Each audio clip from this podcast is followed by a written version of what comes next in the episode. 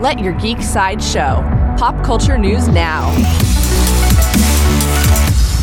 Hi, this is Susan, and here are your daily geek headlines. In DC movie news, Warner Brothers has officially delayed the release of Wonder Woman 1984, moving it out of 2019 and into 2020.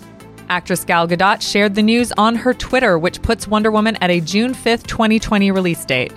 This move was reportedly inspired by the success the first Wonder Woman film had as a summer release.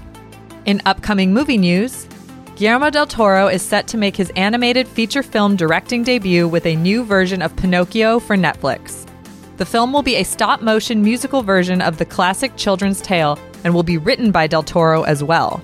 There is no release date set for Guillermo del Toro's Pinocchio just yet. In DC animation news, Warner Brothers Animation has released a full trailer for its upcoming animated sequel, Reign of the Supermen.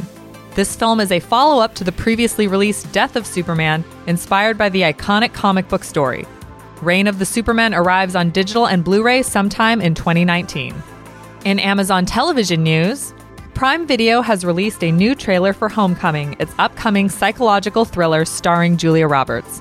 Adapted from the podcast of the same name, the show follows a caseworker who is involved in a program meant to help soldiers transition back to civilian life.